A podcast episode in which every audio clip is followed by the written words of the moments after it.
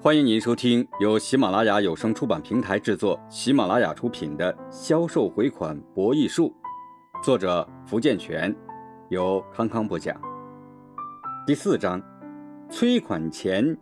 你该了解什么？这一集我们来谈一谈讨债时效是什么意思。讨债难的现象在企业间司空见惯，人们对此已见怪不怪。经营业务中，我们经常遇到这样一种情况：甲单位欠乙单位的货款，由于种种原因，到了合同约定的付款期限没有付清。后来虽经乙单位工作人员多次上门催要，甲单位仍未偿还，最后乙单位不得不将甲单位诉诸法庭。但结果是，由于乙单位因没有证据表明曾在该债权的诉讼时效内向甲单位主张过权利，最终败诉。深圳的一家建材公司就是因为自己怠于要债，超过诉讼时效，四百多万元货款变为泡影。唉，因为两个单位关系好，所以我们一直没有追讨货款。何经理一脸悔痛地说着：“原来。”广州一家建筑工程公司本来于一九九八年十二月二十五日欠何经理所属公司货款四百八十五万元，但之后只支付了四千七百五十元，余款一直没有支付。何经理因为两家单位关系好，一直都没有追讨这些欠款。直到二零零五年春节之后，何经理的公司由于经济紧张，才开始向其要钱。在讨债失败后，何经理才慌忙向法院起诉该公司，但是没想到他们已然过了诉讼时效期限，法院据此驳回了他们的诉讼请求，四百多万元的欠款就此化为乌有。那么，到底如何在债权未受清偿的情况下，采取一定的措施，使自己享有的合法债权不超过诉讼时效期间，以便在将来条件合适时行使诉讼权？最大限度地实现债权呢？所谓诉讼时效，是指权利人在法定提起诉讼的期限内，如果不行使其权利，那么就丧失了请求人民法院依照诉讼程序强制义务人履行义务的权利。诉讼时效实际上是消灭时效。按照诉讼时效的规定，权利人超过法律规定的期限不行使权利。义务人则可以拒绝履行义务，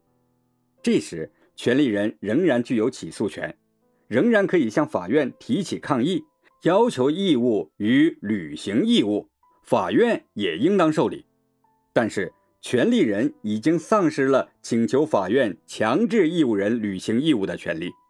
以及权利人丧失了胜诉权。他是否能够取得法律保护，则取决于其有无延长时效的正当理由。另外，诉讼时效还规定，在诉讼时效期间届满之后，义务人免除其应尽的义务。但是如果义务人此时仍自愿履行义务，权利人则仍有权受领。诉讼时效制度所产生的后果异于常态的。一般原则是权利具有推翻事实状态的效力，而诉讼时效制度却赋予久已存续的事实状态优先于权利的效力。另外，诉讼时效制度是强制性的法律规范，除法律另有特殊规定外，任何组织、法人和个人均得无条件遵守。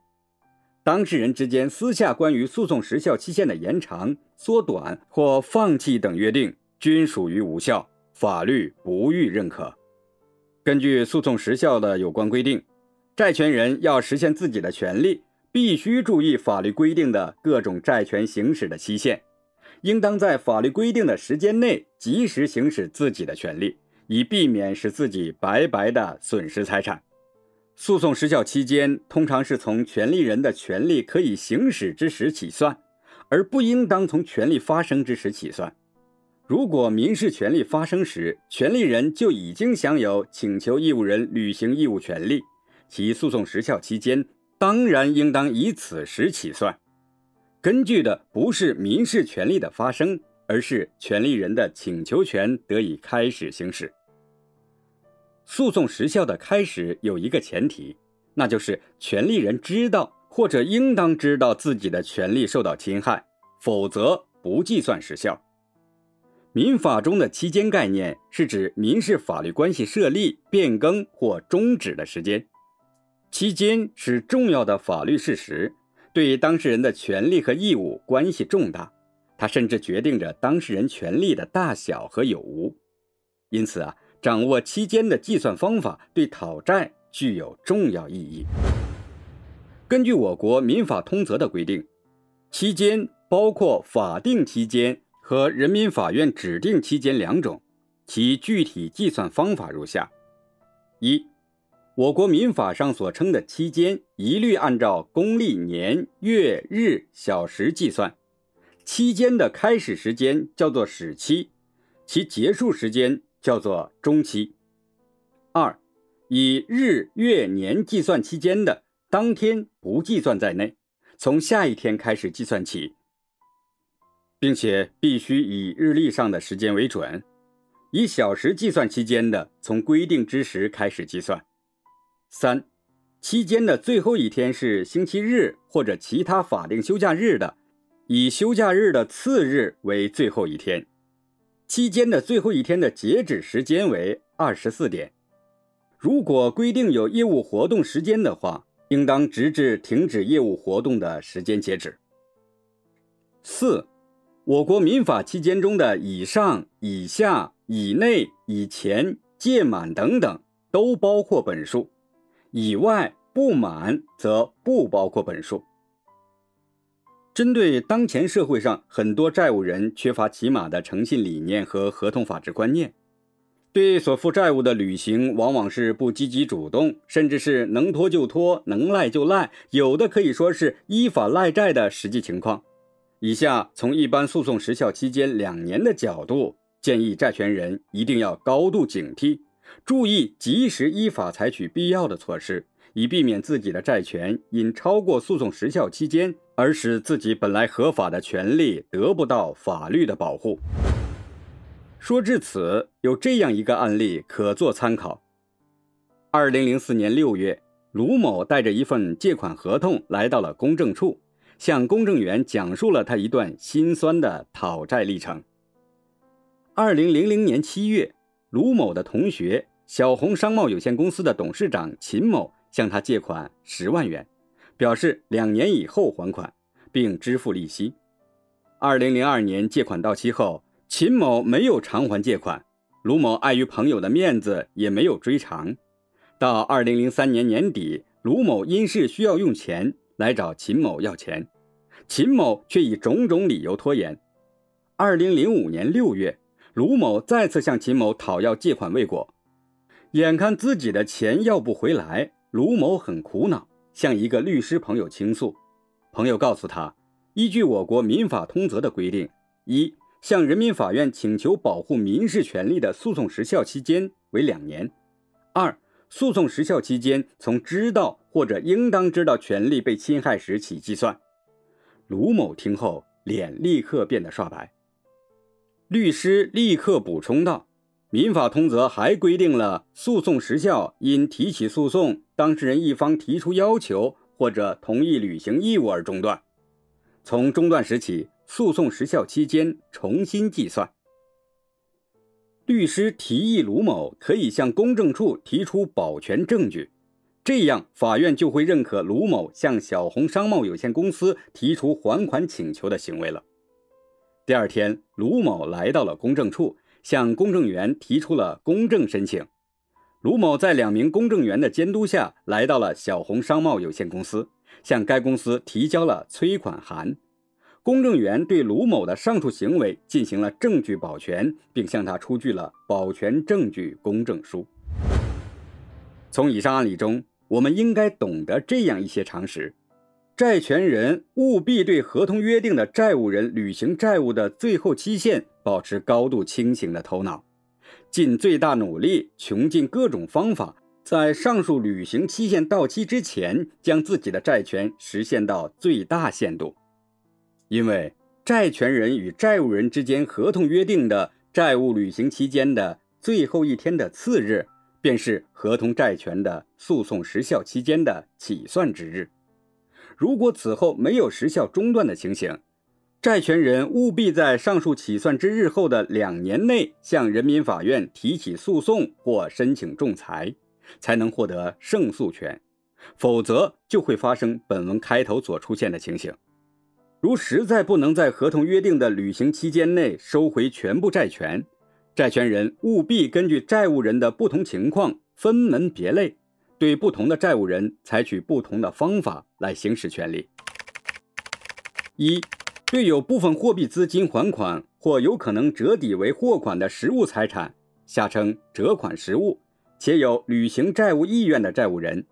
债权人应当在合同约定的债务履行期间届满后的两年内的期间内，尽快穷尽各种合法手段追讨债权，能要回多少就尽量要回多少，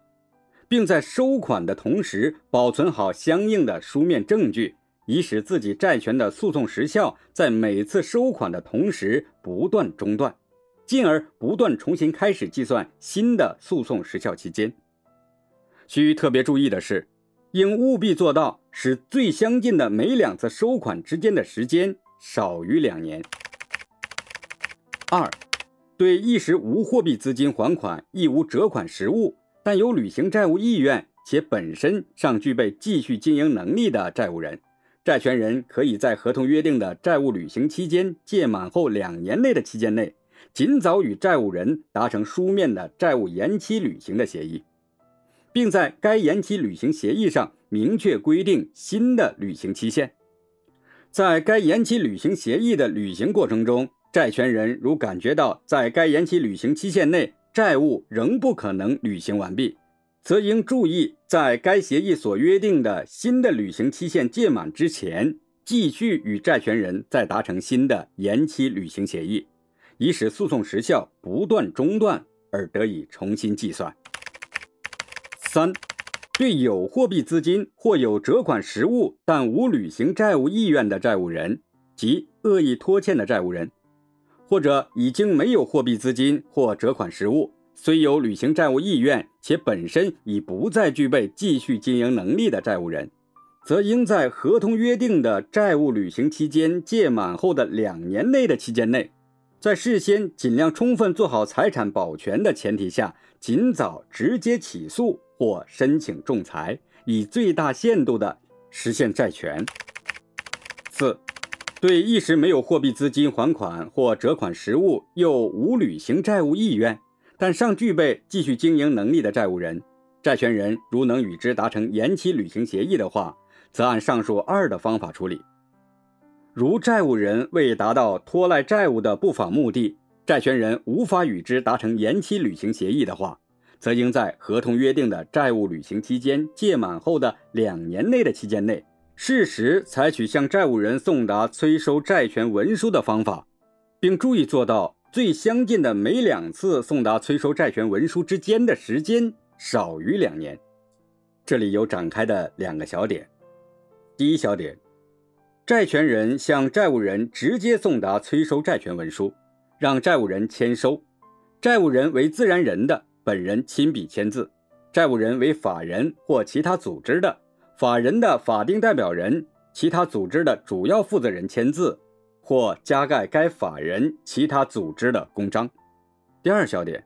在债权人向债务人直接送达书面的催收债权文书，但债务人拒绝签收的情况下，债权人可以采取特快专递邮寄送达的办法。最好对向邮局交寄该催收债权文书邮件的过程申请进行公证，并注意在最快的时间内办理好对上述邮件送达的。特快专递邮件查询回单，以确保债权催收文书的准确及时送达。